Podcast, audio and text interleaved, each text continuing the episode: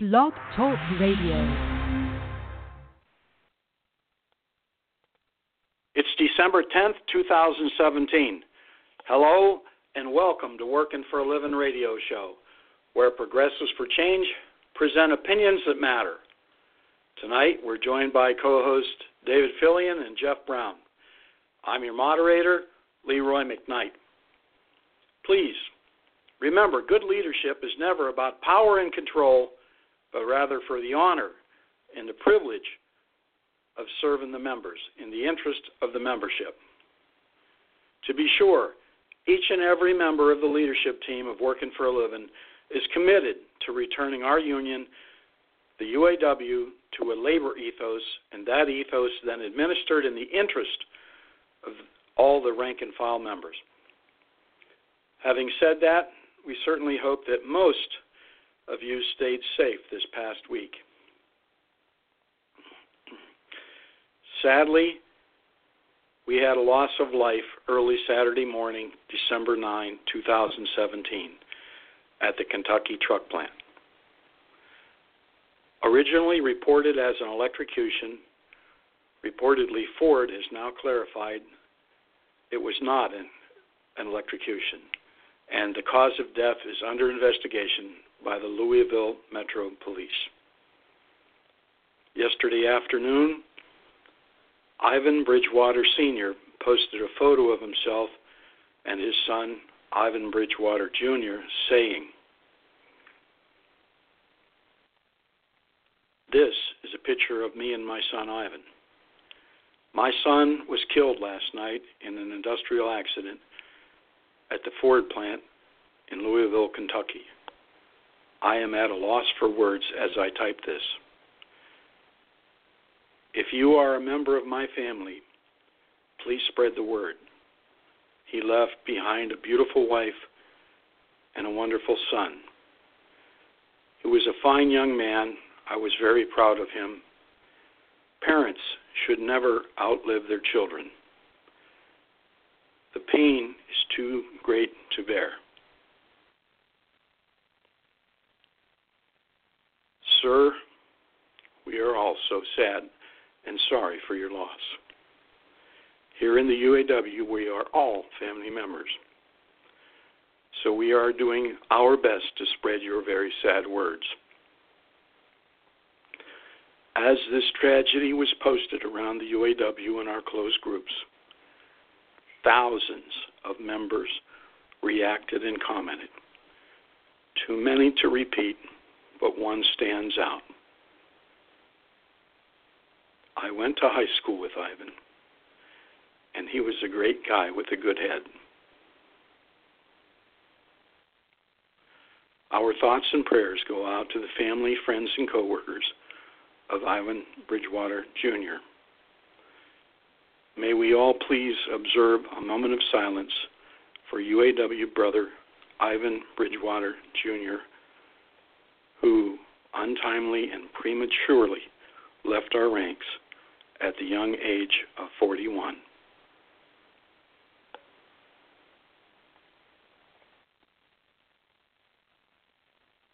Thank you. Um, I don't know what to say about something like that. I just don't. We've talked about it in the team a little bit, and everybody's just so sad. Um, so we'll move on to announcements now. Number one, remember that Team Working for a Living supports Medicare for everyone and removing the $127,000 limitation cap on earnings that are subject to participation in Social Security so that everybody pays their fair share. Announcement number two. On December 4th, Jim Hoffa, Teamsters General President, wrote David Abney, CEO of UPS, about the company's implementation, of an eight day slash 70 hour work week for package car drivers, stating, I assure you that the union will make every effort at the bargaining table to ensure that its members will not have to pay the price of the company's mismanagement in the future. End quote. Nice to hear you standing up to testify, Brother Hoffa. By the way, just how did UPS create an eight hour week or an eight eight day week? an eight day week.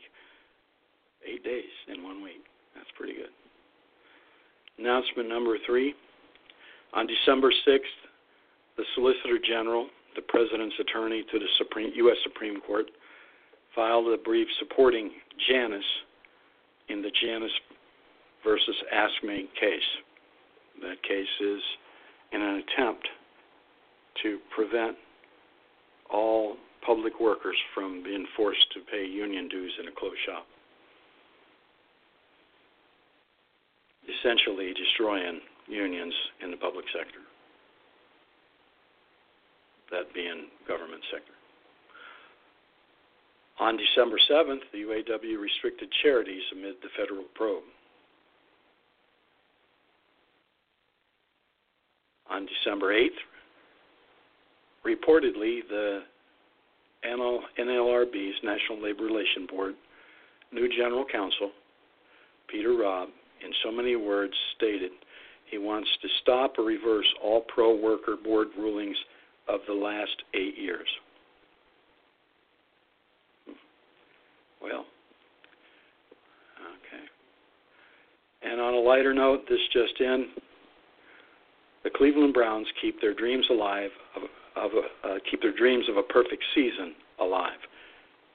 Perfect season. I don't know if, how many times that's been done, but good luck. Um, email and messages.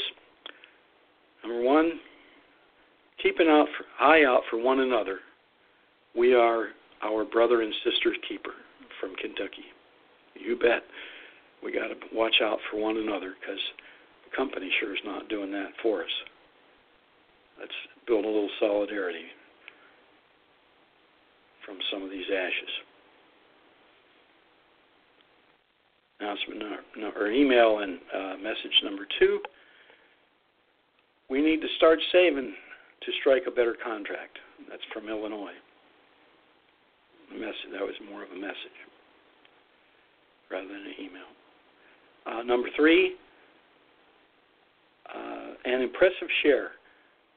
I simply, I was simply given this, and he actually bought me breakfast because I found it for him. I'm not sure about all that. Major thumb up for this article. That was the way it would come in, so we didn't edit it. That's from New York. Uh, somebody really liked an article, and they found it and give it to uh, one of their friends, and that person, uh, he actually bought breakfast for the other person. So you're welcome. okay. So thanks to all of our email writers and message conveyors. We really appreciate it, and uh, many thanks. Uh, next up is our quote for the week. This is from an inter- interesting individual, but you'll like it nonetheless. It is only through labor and painful effort, by grim energy and resolute courage, that we move on to better things. Let me state that again. It's worth doing because it's a little deep. It is only through labor and painful effort by grim energy and resolute courage that we move on to better things. Theodore Roosevelt said that. It's his quote. Okay, let's bring on our co hosts. There's Jeff. Hi, Jeff. Hi, Leroy. How are things this week? A lot better than last week. Yeah, some that are so smug might not be so smug in another week now, huh? What do you think? Uh, that's a fact. you know, it's it's it's hell when you're on the defensive. It's kind of nice every now and then to go on the offense. Yeah. So yeah. anyhow, that's about all we'll say on that one for now. Just stay tuned, folks. It's going to get interesting. Uh, okay, so there's David. And wait till he gets in hey, here. Wait, Jeff. Hey, David. Hey, How you guys doing? Good, good. How are you? Pretty good. I've been stringing up some fishing poles. I've seen lakes getting ice on them. Um, I'm not recommending anybody walk on these lakes yet. Um, however, in our northern section of our state, we have like three to five inches. Cadillac, um, and possibly uh, Fulton Lake. So I'm going to be making some road trips real soon. Yeah, yeah. It's safe to walk on it. What about three inches? I know you posted a uh, chart for that on another page. Uh, you want to sort of go over that as a safety measure from the show that, tonight? Um, it's safe to uh, walk on uh, three inches of ice yourself. Um, two inches or less, stay off. Um, five to six inches, snowmobiles and ATVs.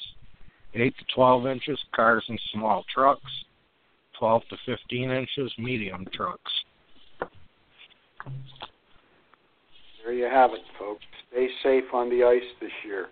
Don't want to lose anybody in the ice. Okay? Thank you, David, for that.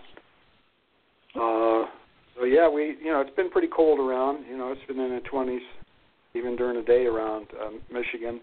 Uh, Petoskey, about mm, 180 miles, maybe 200 miles north of the Lansing area, uh, got up 10 inches of snow. That's on the northwest part of the Mitten, reported by one of the, the brothers there, and uh, a lot of uh, wild animals and game being reported moving around in the snow, turkeys and deer and stuff. Uh, one fella uh, had 30 turkeys, I think he said, went through his yard today. So a lot of interesting stuff here in Michigan, uh, besides just the stuff that we report on plants. But you get out out in the other areas, and it's kind of cool. Uh, there were 14 in, 14 foot waves coming in uh, into the Grand Haven area. I believe that was Tuesday night. Uh, high winds and lots and lots of waves. People enjoyed watching that. That was really uh, cool for some of the folks. There were no vacancies all over in the, the hotels over there, so people do show up. Having said all of that, uh, is there anything else that uh, anybody wants to report on on their week?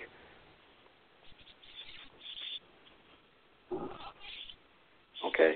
Uh, I think Jeff's got a report for us on the uh, Constitution series. I think it's series 11 that he's doing. I believe we're at Article 8, uh, Section 15. He finished up with, I think, last week, and we'll proceed from there. Is that correct, Jeff? Yeah, I think we're starting at Section 16, Leroy. Um, okay. I'm you want to take, through it, and, and take that away? Go ahead. this there, Some of this looks familiar, so.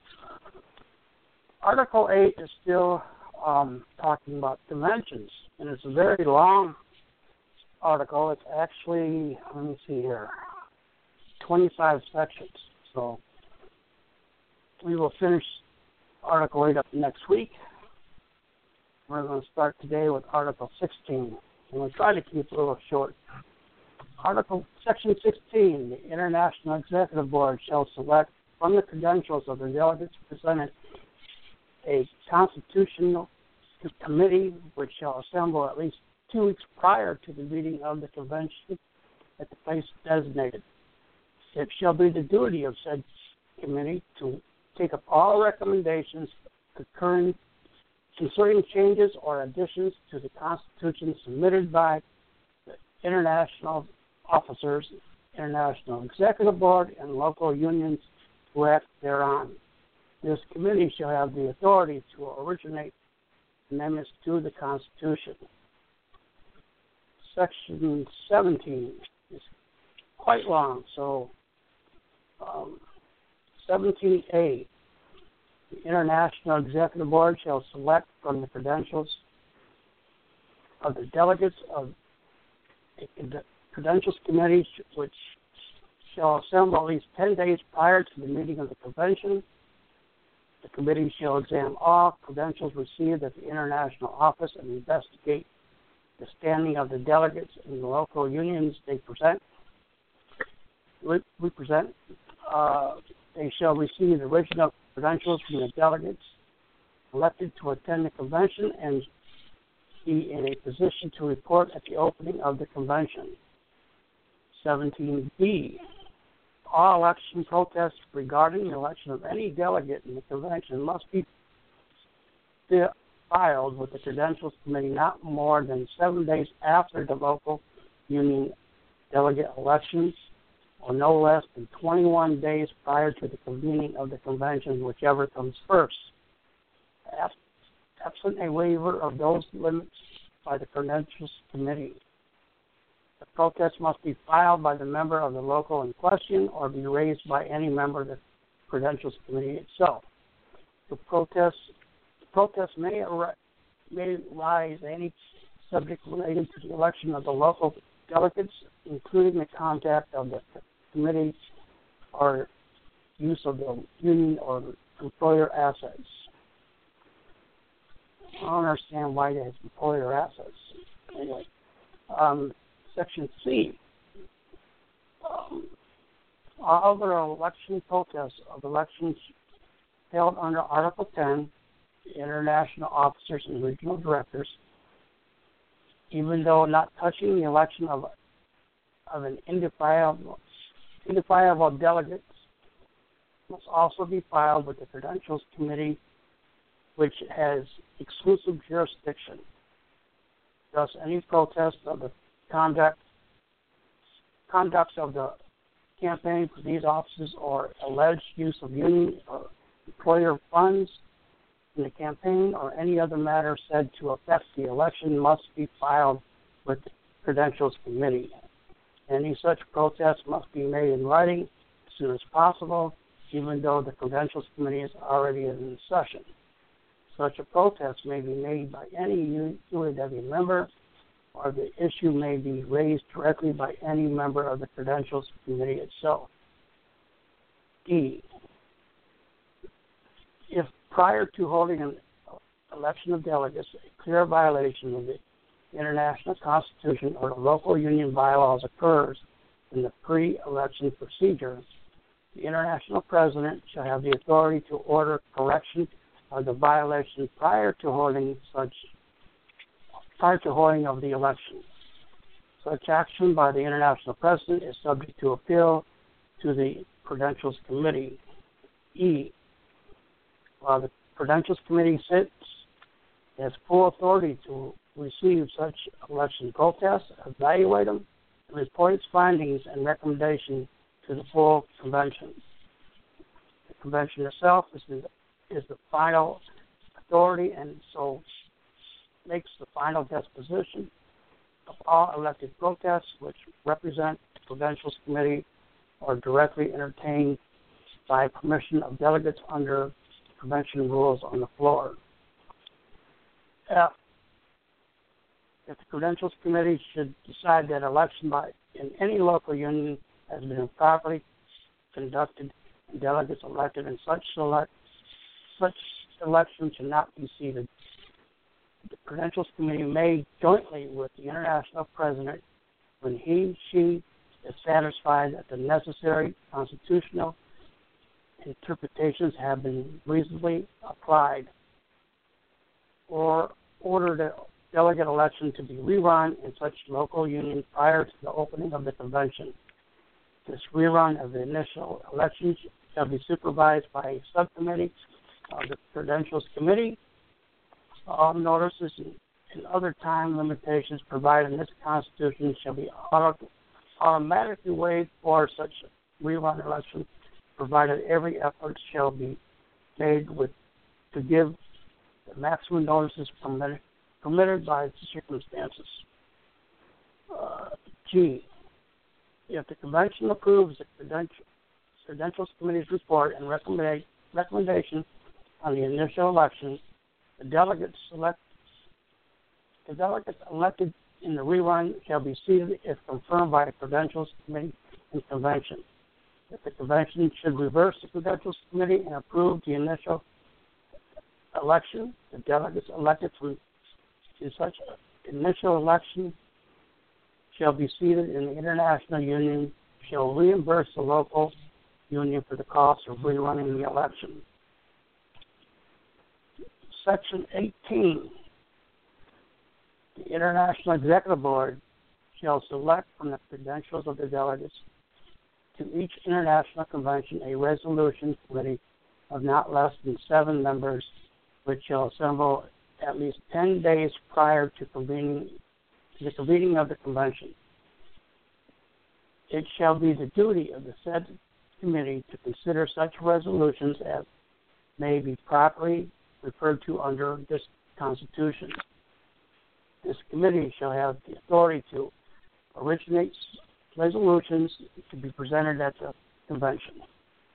Now, we're going to finish up with this section 19, Leroy.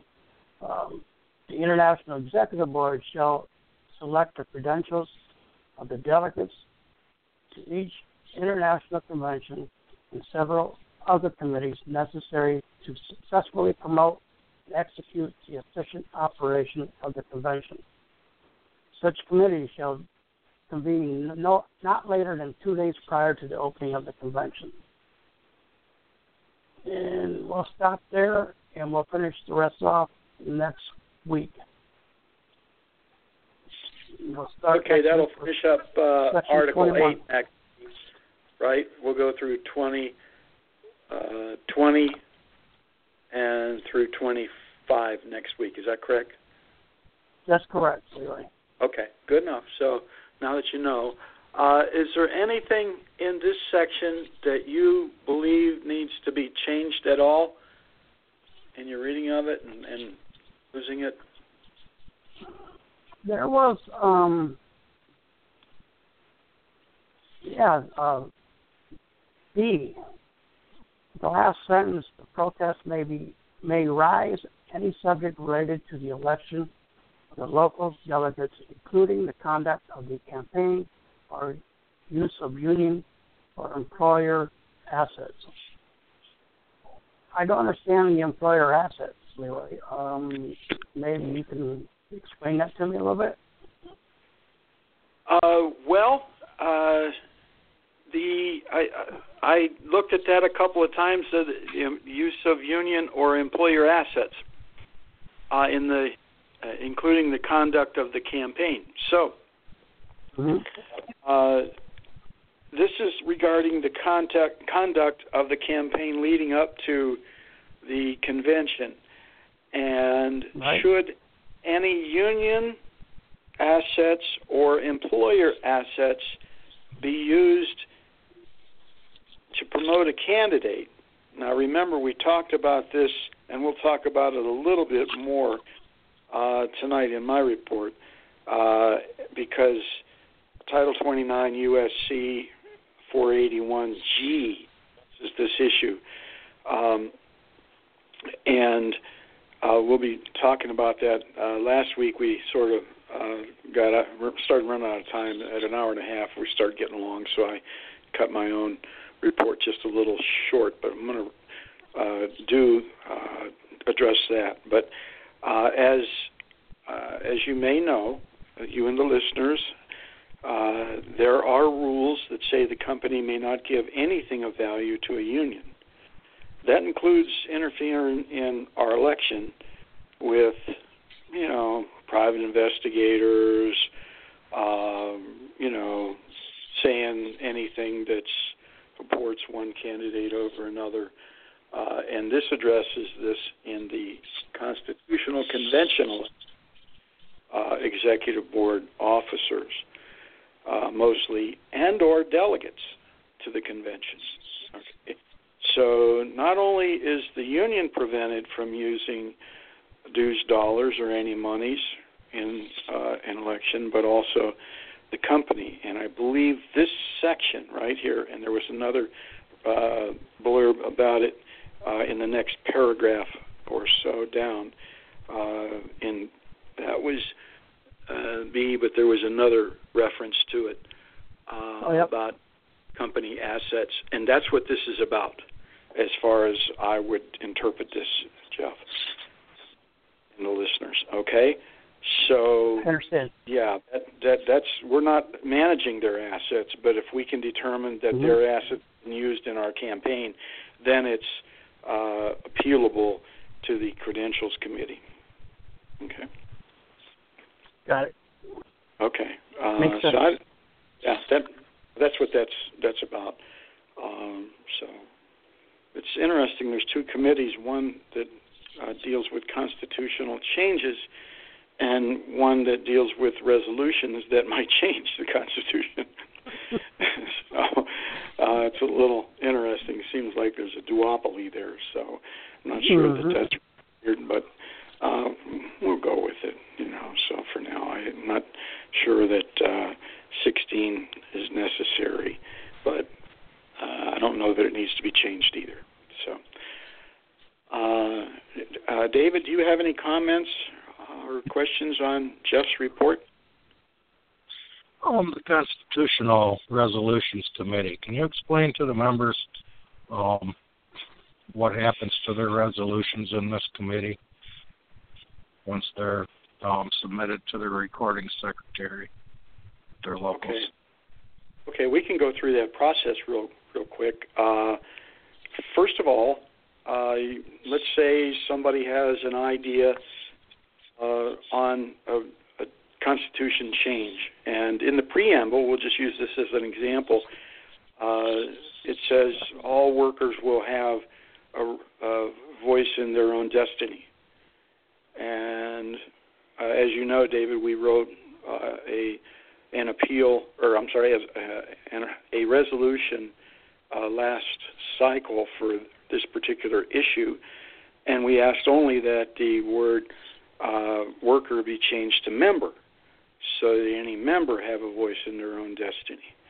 Uh, make sure that uh, that is broadened a little bit, uh, that all members have a voice in their own destiny. So you write this up, and you know ostensibly you have this in hand and you're required to file this with your local union recording secretary. Okay, one of the jobs I did for three terms, so I was in receipt of all of these uh, at one point for several, or at least two cycles that I did uh, this. Nine years, they only had, uh, I think, two conventions during my time. Uh, so that uh, then uh, goes to your local union membership. And oftentimes, your local union will schedule a special meeting to consider resolutions because there's a lot of them, and they're real. You know, most of them are pretty important. So this resolutions meeting, and uh, they're considered there. They're read and considered, uh, or offered as a bundle for people to read, and then considered as a bundle that does happen from time to time. That seems to be, you know, that there's all uh, and everyone's in agreement. Of course, you can always ask to have one set aside out of the bundle should they be doing that, and vote on it separately. Okay, so in the bundle, if everybody concurs, then you can vote on that, or ask for them to be uh, considered individually. In the case of, I think. Uh, David asked for three to be uh, considered in, individually uh, uh, that were written, uh, and they were. They were read, read, read in their entirety and considered by the membership and voted on the mem- by the membership. And uh, once appro- if approved, once approved, those then gets uh, uh, bundled and sent to the international uh, resolutions uh, International Union in care of the Resolutions Committee. Okay, and then the Resolutions Committee then meets, and they consider all of these resolutions, and then they they uh, uh, bundle those together. They pick like if there's several on the issue of changing the the name or the word worker to member let's say there's several of those, so they'll choose the one that seems to be uh, most well written, and then if they approve that, they put it into their resolution book to be considered by the Constitutional Convention. And there's a whole little uh, packet full of resolutions that then get considered by the uh, total uh, convention. Again, it can be, you know, you can approve them in mass, or you can ask for one to be set aside to be discussed and uh, then voted on separately. Okay, but you have to have the votes in order to do that. But typically, that occurs. Uh, they'll allow you to vote on one separate, uh, and then if once passed, then they be that change would be implemented, and the uh, Constitution would be changed accordingly. So the Constitution may change at every constitutional convention. So you need to keep, if you're, you know, uh, a Constitution aficionado, you need to keep a copy of your old Constitution books so you can see all the changes, either in book form or in digital form. Uh, so that's how that whole process seems to work. Is uh, any question on that, David? Is there anything that you seem no. might have left out? I think I covered it all. Yeah. You covered it. Good. Jeff, thank you. Jeff, is that is that yeah. your understanding as well? Then.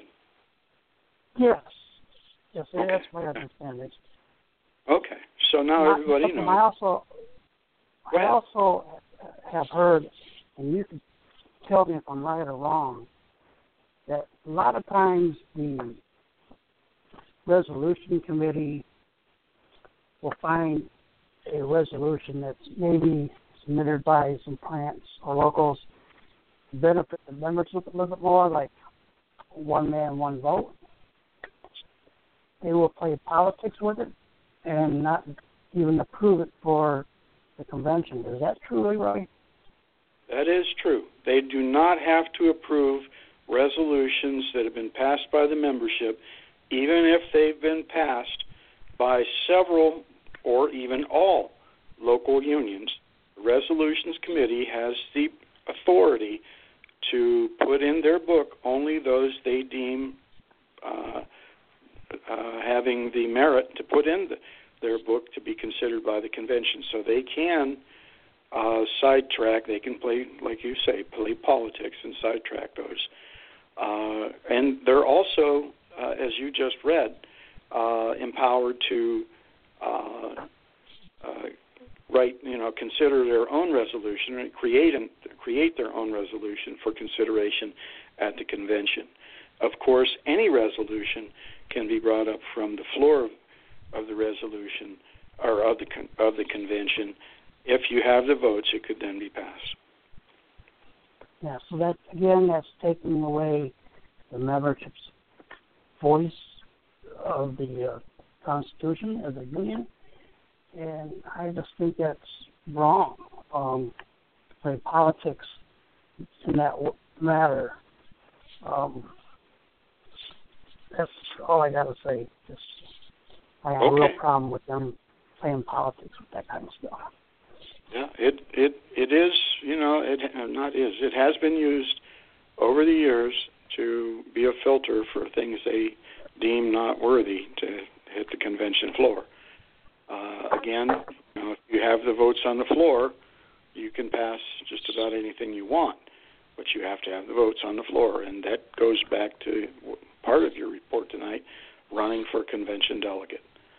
Uh, right. That's important to be uh, like mind if we're looking to reform things. This is where you do it. You run for convention delegate at your local union, and then you go to the convention, uh, unvetted by or unfettered by anybody that's trying to influence you. And believe me, there is a lot of influence to try and get you to vote the way they want you to and for the candidates they want you to. So you have to be laser focused once you get there. Okay. All right. Uh, anything else? No. Okay. On on Jeff's report, nothing else. Okay. Having uh, heard no more, uh, we'll move on to David's report. This is quite an interesting report. David, go ahead.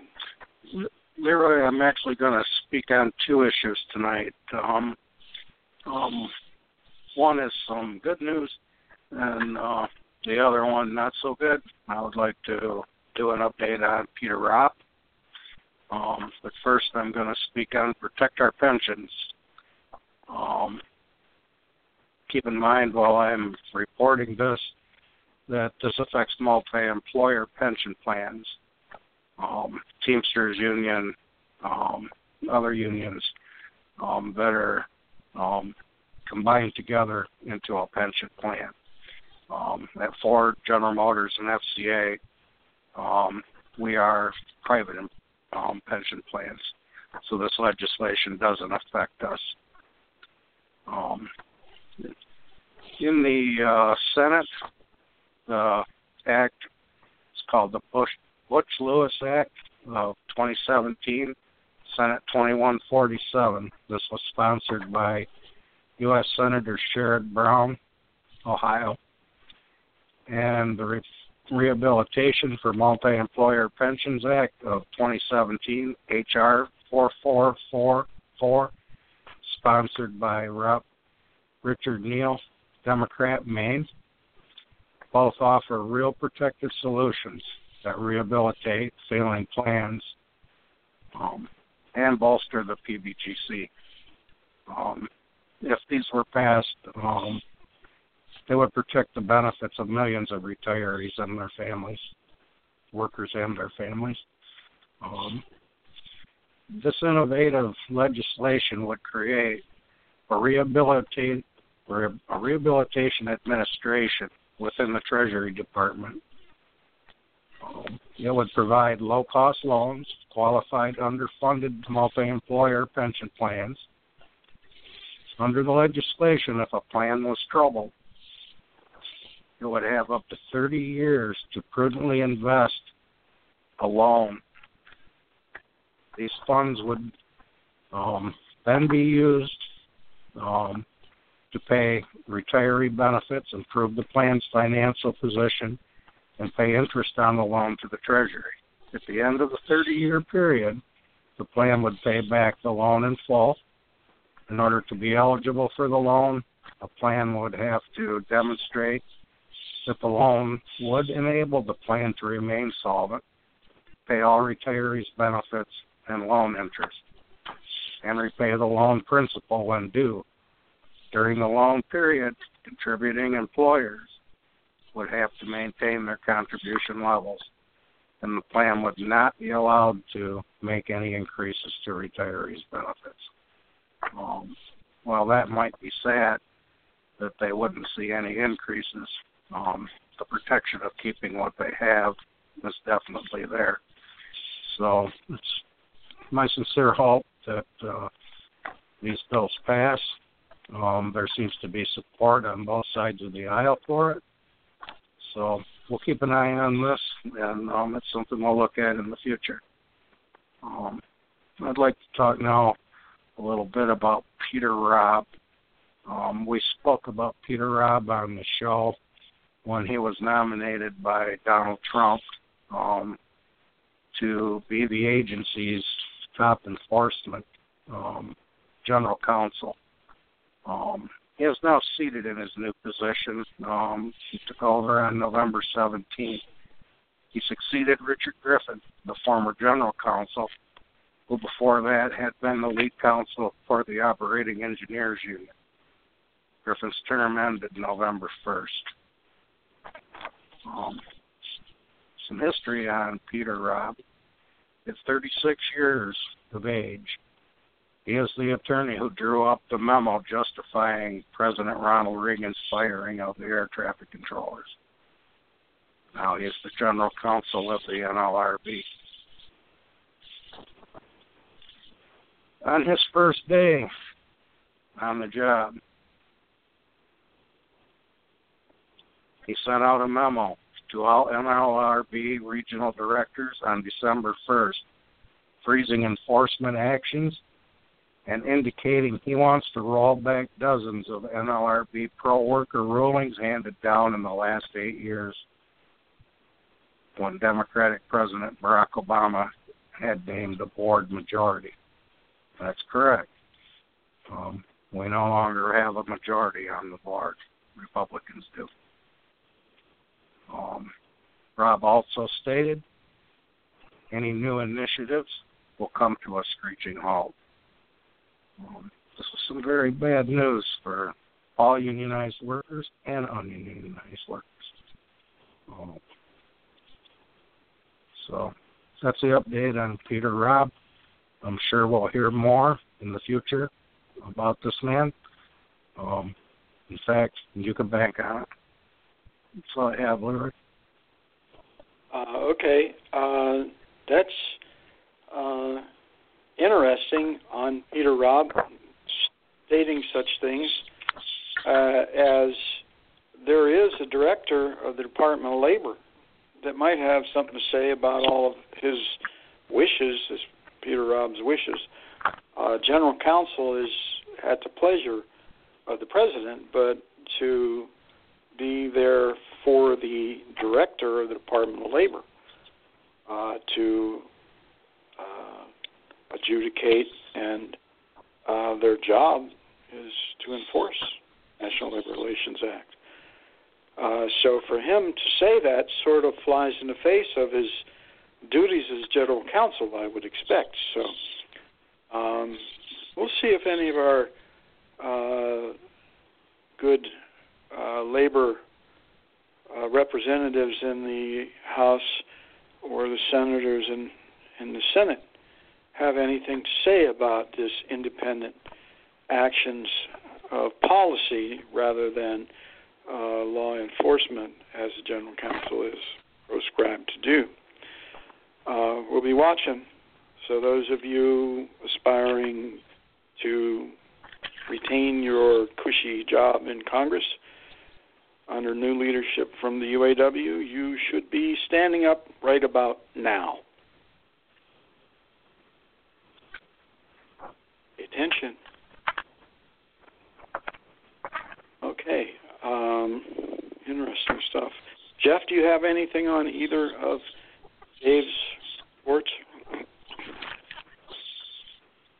Yeah, just keep keep saying looking like uh, the working class of the United States just keeps getting beat down every week, even more so since Mr. Trump took office. And I think it's time for the working middle class to stand up and fight back. We've been talking about this for a while. Um, enough's enough. But this new tax bill that's being proposed, um, we're going to lose a lot of things. So I just allow people to wake up smell the coffee because it's getting bad. Sorry I have to say, right? Yeah, we you know we're we're here every week trying to give you good information about what's going on. And, uh, you know, tell a friend or two so they can be updated as well. Uh, I do have some more to say on David's first report. Uh, David, is I believe you reported this is for multi-employer pension plans. Is that not correct? The protections that are being considered now. That's correct. Um, like the Teamsters um, Central um, Fund. Mm-hmm. And bolstering the yep. uh, Pension Benefit Guaranty Corporation would assist them as a multi-employer pension plan uh, in in ways that uh, uh sh- should be very uh, beneficial. I would point out that the Pension uh, Protection Act of 2006 still exists for single employer plans, and that language has been copied and pasted directly into our Detroit 3 agreements. So there's no appealing to the higher authority of the government because it's now contractual and would happen automatic. The reason I bring that up, especially since David has talked about the Pension Benefit Guaranty Corporation in regard to multi employers, as this is in our agreement now and automatic, not subject to appeal to the Department of any funding level below 80% is an automatic cut of your pension, vested portion of your pension, by 50%. In other words, your supplement that is not vested would simply vanish and you would get half of the vested portion of your pension. For many folks, that's in the neighborhood of seven to nine hundred dollars. Take your pick.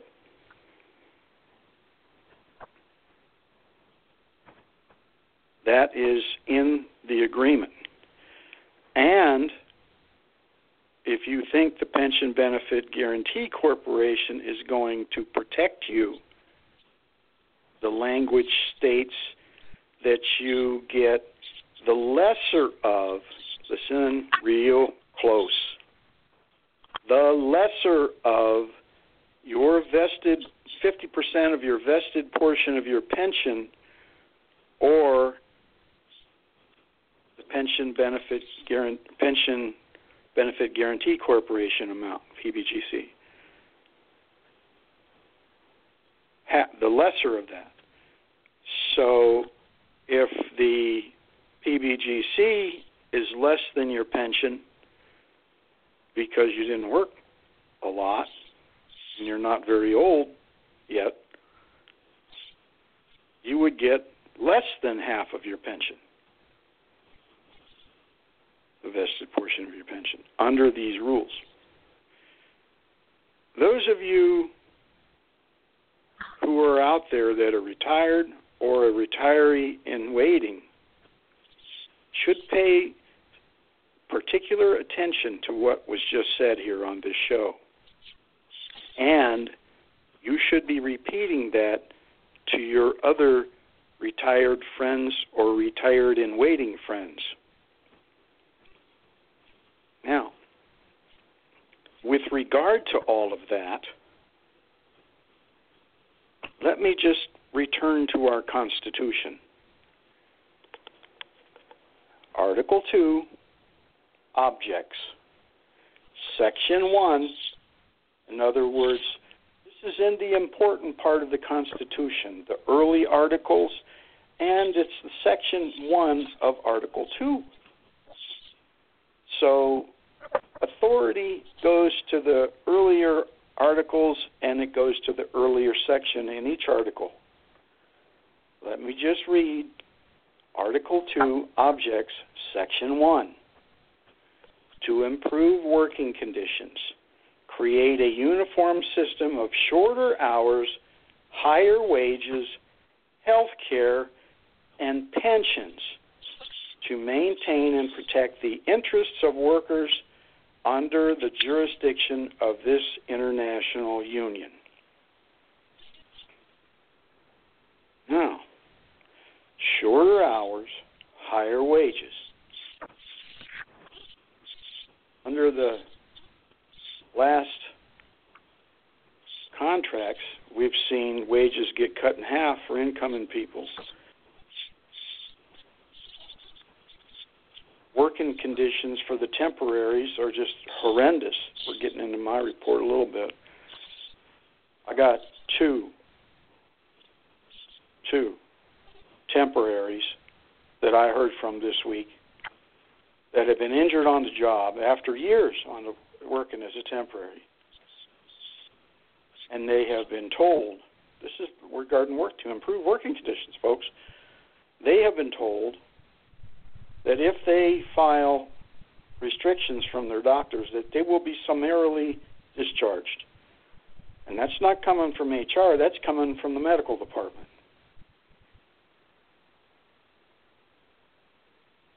So, medical department is monitoring HR's position regarding your health care. And I would submit that HR, I'm sorry, that the medical department has nothing to do with HR because of HIPAA. And there's an ongoing case about that from a seniority employee. We're getting them all here, folks.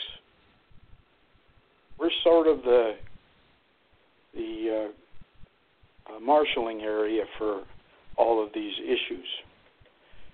So that when we do ascend to leadership, we can certainly properly address them to management because the Constitution says to improve working conditions.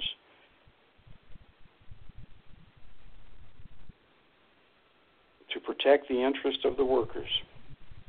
Improving working conditions, conditions does not, in my mind, or I believe in the mind of anybody on our team, include threatening to fire somebody because they've been injured on the job and now are re- required to have restrictions because they're doing two people's jobs now instead of one, or three people's, in some case, four people's job. We can prove it. Okay, so shorter hours. Well, okay, higher wages. They got cut in half. Working conditions. The temporaries are being treated like slaves, 1850 style. Healthcare has been really diminished since VEBA for retirees has gone into effect. Uh, you know, arguably, uh, depending on your current situation, uh, directly to the VEBA without including the the pension reductions, uh, around twenty five hundred bucks, maybe a little more. There's a thousand attributable to pension loss. COLA catch-up that was implemented in 1996 under Steve Yokich. That's the last the last pay uh, increase of retiree. I believe they got two percent increase under Steve Yokich in 1996. For those of you paying attention, listen. 1996, Yokich was dead in 2007. Pay attention, folks. You're hearing it from somebody else incorrectly.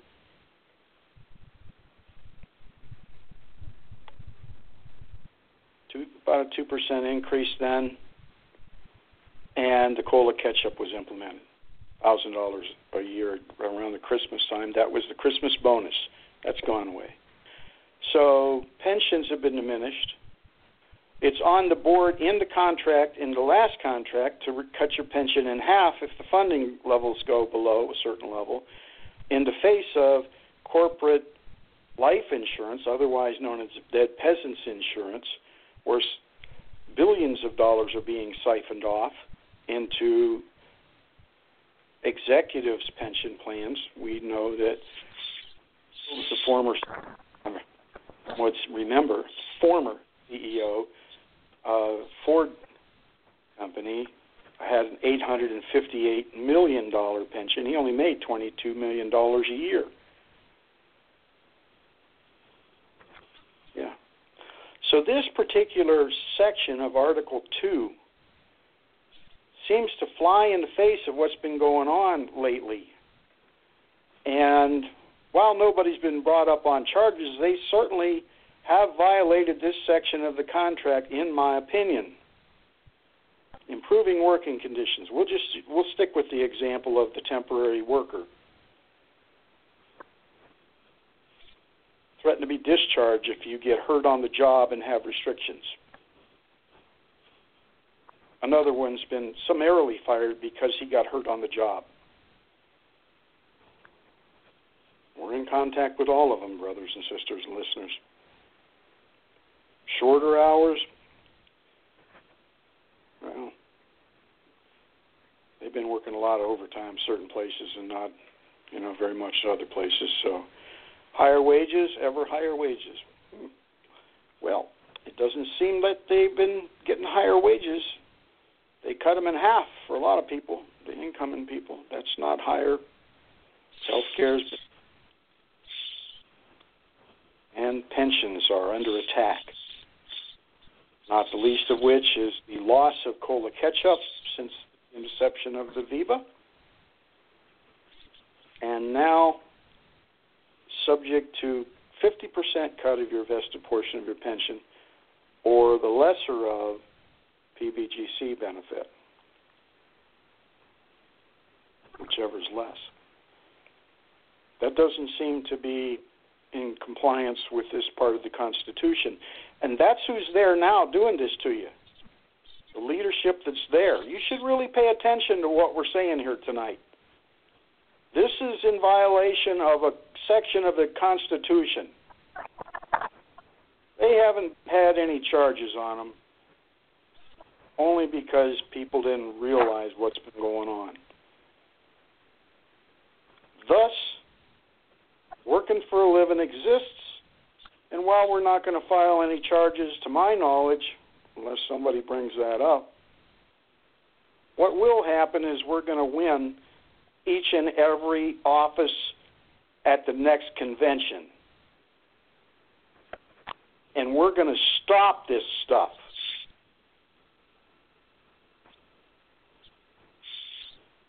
We will comply with the Constitution of the UAW to improve working conditions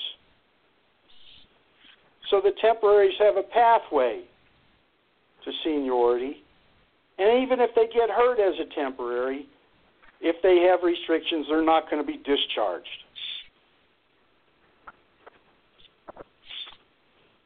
We'll work for higher wages because we'll end diversion of money to, re- to executive pension plans. Turns out they need authority from every retiree to do that. We'll assure that such authority is no longer in place, or uh, we'll figure a way out so that that stops. We will, because that money will then hit the bottom line, and the government gets a bite out of the apple. Employees, our members get a bite out of the apple, stock and bond holders get a bite out of the apple, and the communities in which these corporations exist will get a small bite out of the apple as well, because money will be returned to the bottom line. We'll be good for the economy, not bad. We will make America great again in concert with all of our other union sisters and brothers in other unions around the nation. And it's nice, truly nice, to see Hoffa wake up from a long sleep this past month.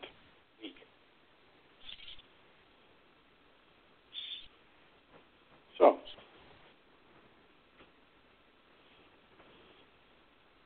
that's part of David and part of Jeff's report, and I wove it into mine. I do want to talk a little bit about. Does anybody? Let me ask you, David and Jeff, on this portion of my own report. Does, do either of you have a comment or question? You are totally correctly right. Um, we will make things great again for our members. Yeah, those that are there can't just do it. I mean, we I'd just as soon be doing something different. Although I love what I'm doing right now.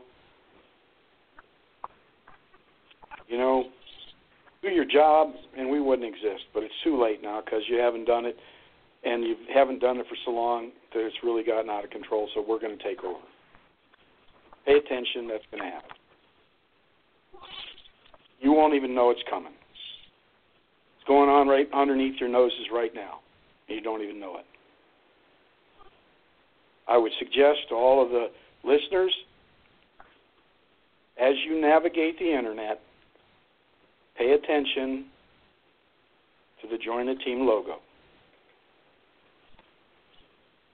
Pay attention to it. That's all I got to say, because it's targeted to you specifically. Just pay attention. All right?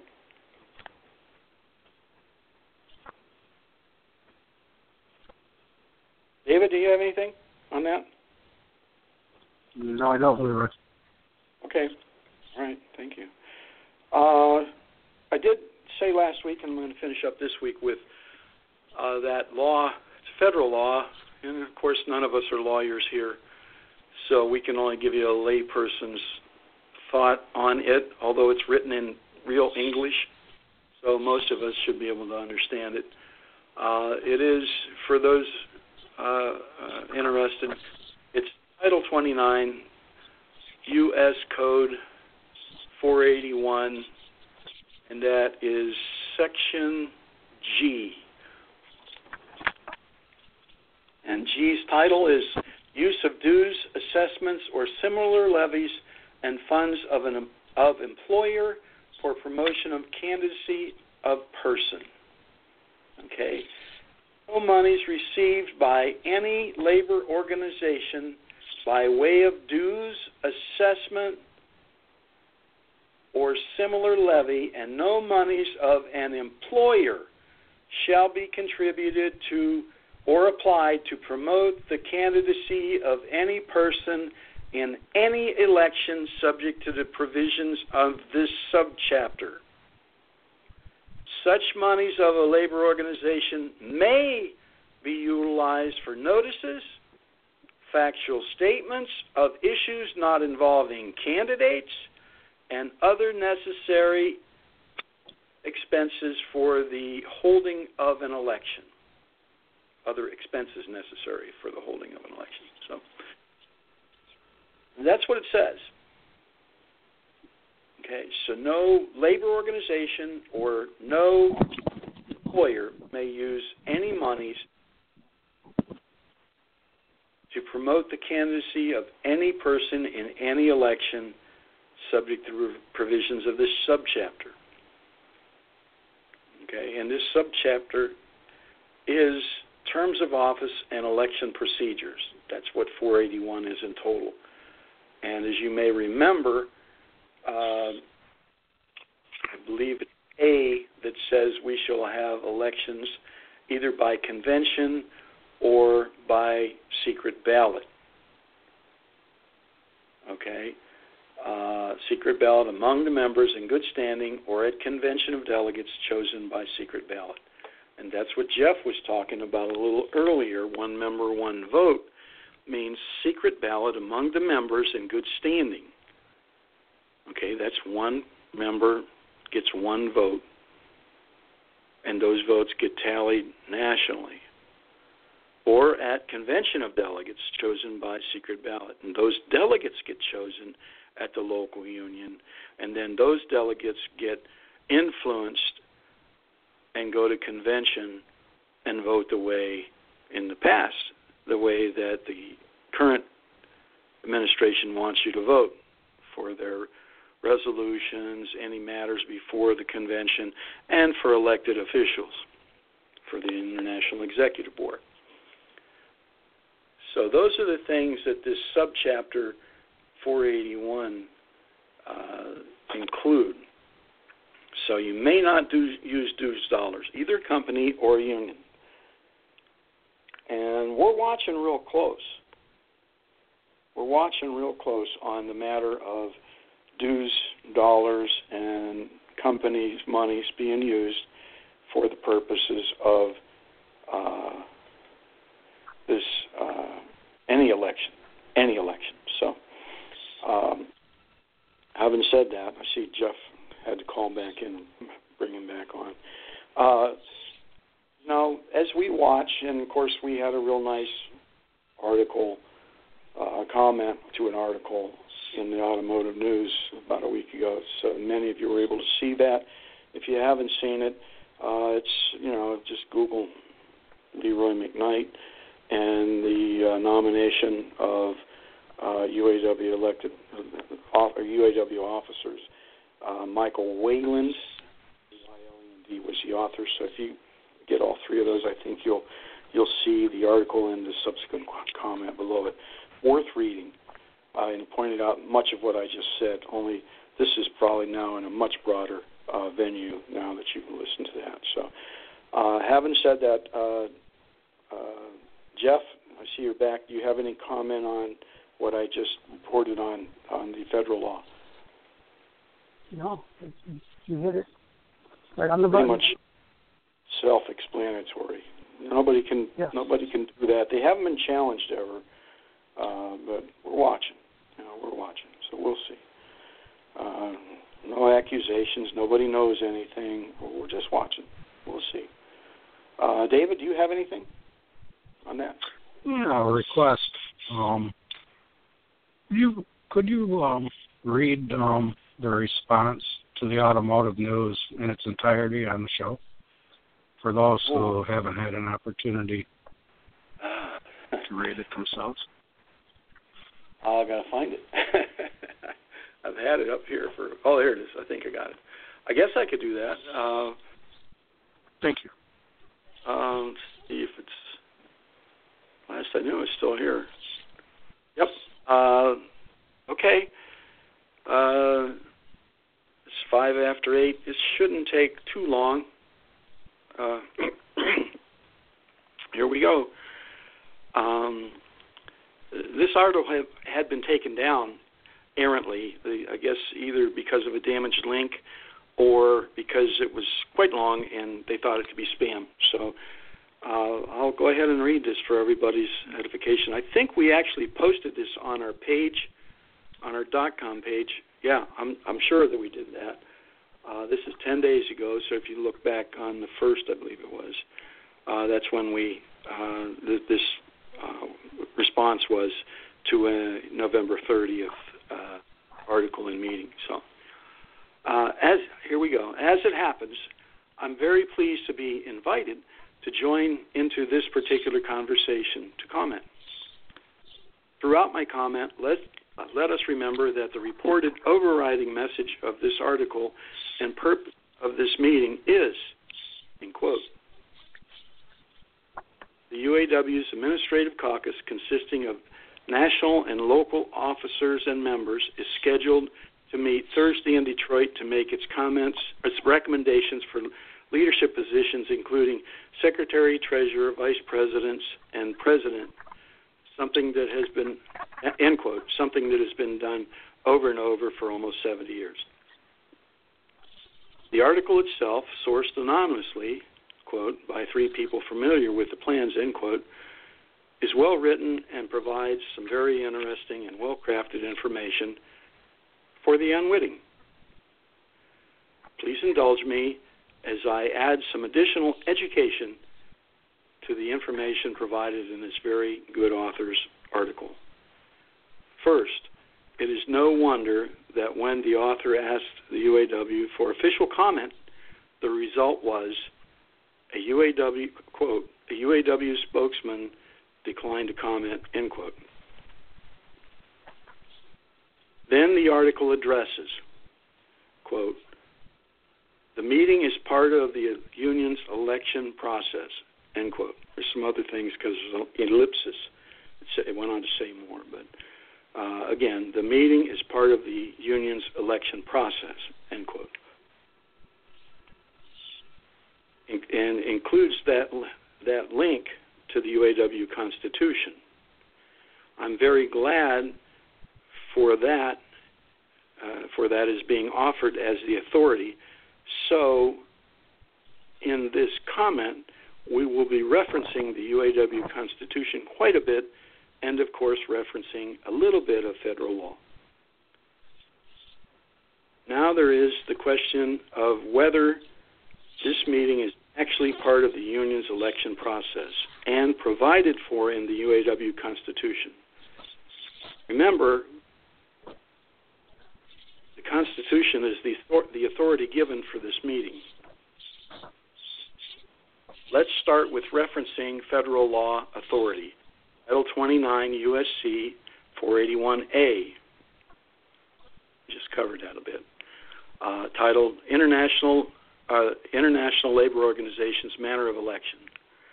This section obviously provides for either a direct election by secret ballot or at convention of delegates by uh, delegates chosen by secret ballot. Clearly, the UAW long ago chose the method of at a convention of delegates, and that can be found in Article 8 of the UAW Constitution. Article 8 does indeed provide for the nomination of local union delegates to the convention, and it also provides for nomination for executive office during convention. However, Article 8 of the UAW Constitution does not in any way provide for nomination of executive officers other than at the convention itself, and most especially not at any previous meeting or caucus meeting. Oh, the truth of the matter is that this particular meeting, whose reported purpose is to nominate executive office, officers, is not in any way a part of the union election process as provided for by the UAW Constitution, but rather, as reported, the true purpose of this meeting is a Reuther Caucus meeting for its international nomination of UAW. In, I'm sorry, internal nomination of UAW executive officers, also to be nominated at convention. I would also now note that this meeting is being held during Thursday in the middle of the week, that there will be leadership and members traveling from all over the country, and even some lodging may be required.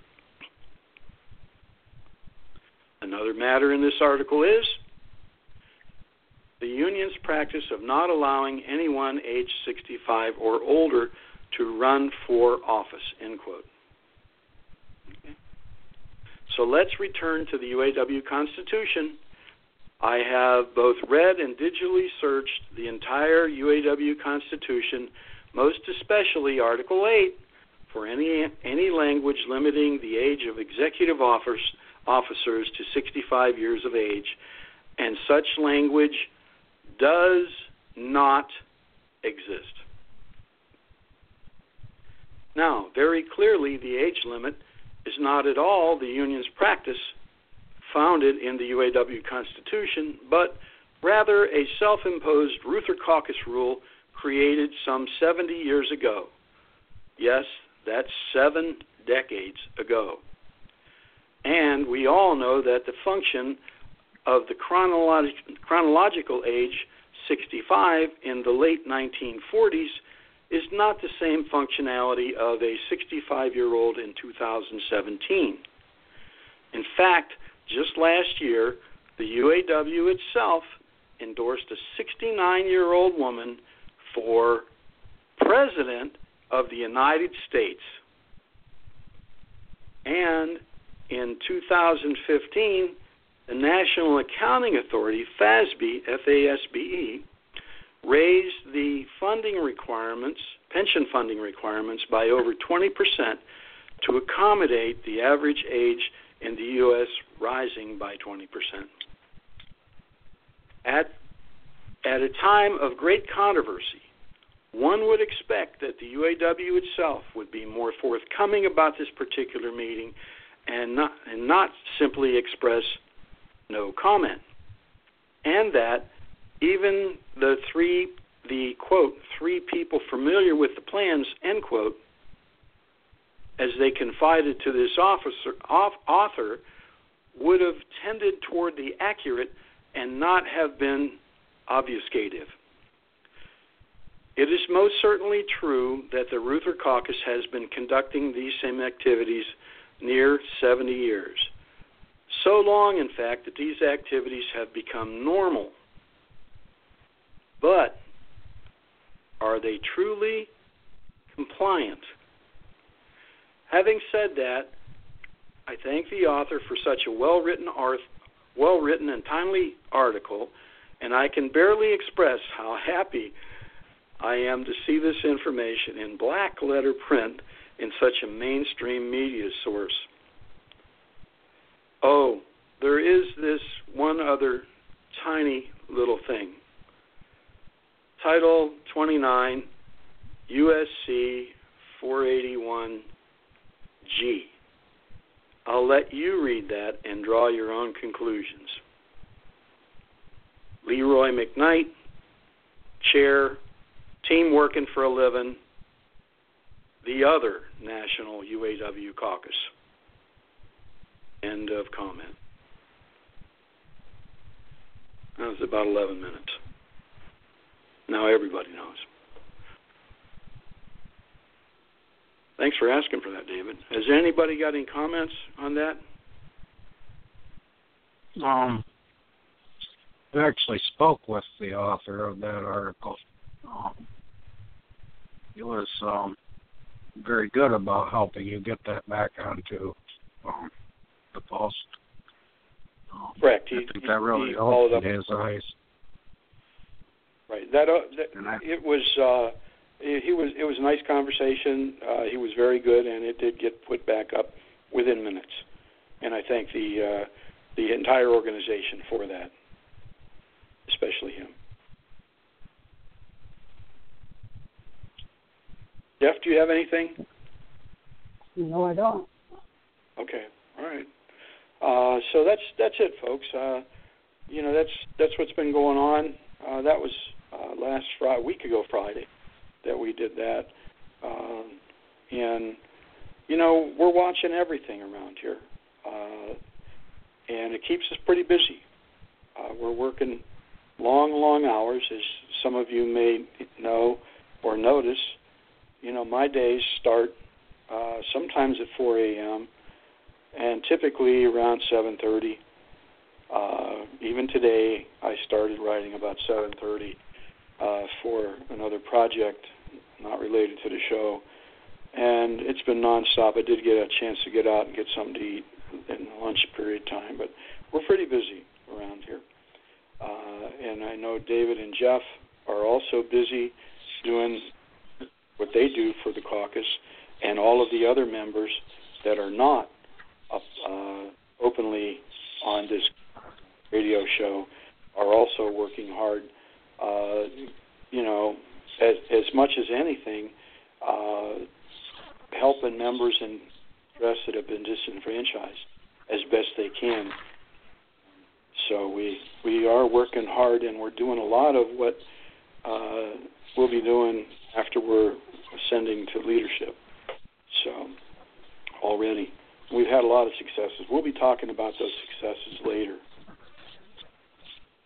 Know, I, I got uh, some uh, real eye opener earlier today, and we'll be discussing that in our uh, next week and seeing what we want to do about that. In a positive, it's a real positive thing, real nice thing.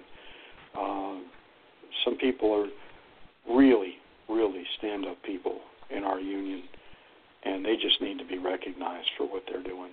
Uh, I, I tell you, I don't know what the best way to doing it is, but uh, we'll figure it out. We'll talk about it, and you'll you'll find out about it. So, having said all of that, um, I'll ask uh, ask Jeff uh, if he has anything else that you or anybody that you've been talking to wants to bring to the attention of the show and the listeners.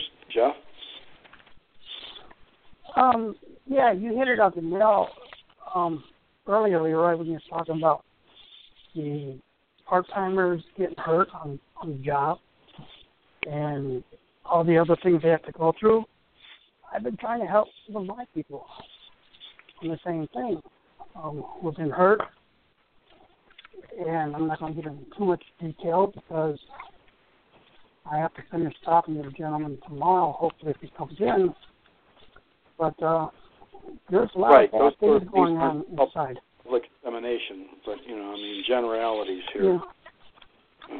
Yeah, we're we're uh, we got a lot of things to educate people real fast, and luckily a lot of my coworkers have a lot of faith in me. And they come to me. They don't trust their elected reps. Hell, we don't even see the elected reps. Um, not here. That's standard in most plants nowadays. But yeah, we we got to do a better job after these folks and what they're getting. They deserve it. That's all I got, Leroy. Okay. David? Um, I don't have anything, Leroy. Okay, thank you. Well, having said that, I'm, I've I said about all I need to say tonight. I think. Uh, uh, again, if you found value in this show, tell just one person. You know, retirees are going to benefit a lot, but it isn't just for retirees, as you've just seen. You know, we're talking about temporary workers and people that are in the tier system, and we have plans to address all of that. So if you found value in in this, uh, please just tell one other person. Uh, again, our email address is workingforaliving at workingforaliving.com. You know, it's spelled a little funny. There's no G's on working or living, and uh, four is a number, not a word. So working for a living at workingforaliving.com, and that's the email address. And that, if you can't get a hold of us any other way in Facebook or anything else, send us a message. You know, I mean, if you think that you've been somehow disenfranchised in any way, simply send us an email. I mean, it's simple enough to do, and we try to be responsive to everybody's, you know, comments, uh, et, et cetera. So, uh, having said that, uh, I want to shout out to all our friends around the world uh, and all our friends in Canada and even Mexico that listen in. Uh, certainly, all of the, the members of the UAW nationwide here and all other unions and non union workers that aspire to be union workers. We're working to help you make that happen. Believe us, we we know that it's best when you stick together to deal with management, and we believe that you know that as well. Uh, while you might not be forthright about it, we're here to help, okay? And we're going to make it easier to become a union member, not harder, okay? And we will be delivering things that you haven't seen in a while. Because that's just what we do. Say, Leroy, you make things happen. Well, I, I guess I do. You know, so we'll we'll see if we can, you know, make some things happen. We're already doing that. Uh, but having said that, um, listeners, you know, have a good night. Stay safe the coming week. Please stay safe the coming week. And remember our fallen brother in your thoughts and prayers and his family and co- friends and coworkers. Take a second and just remember him. Evan Bridgewater. Okay, good night, everybody. Good night, David and Jeff. Good night. Good night, everybody.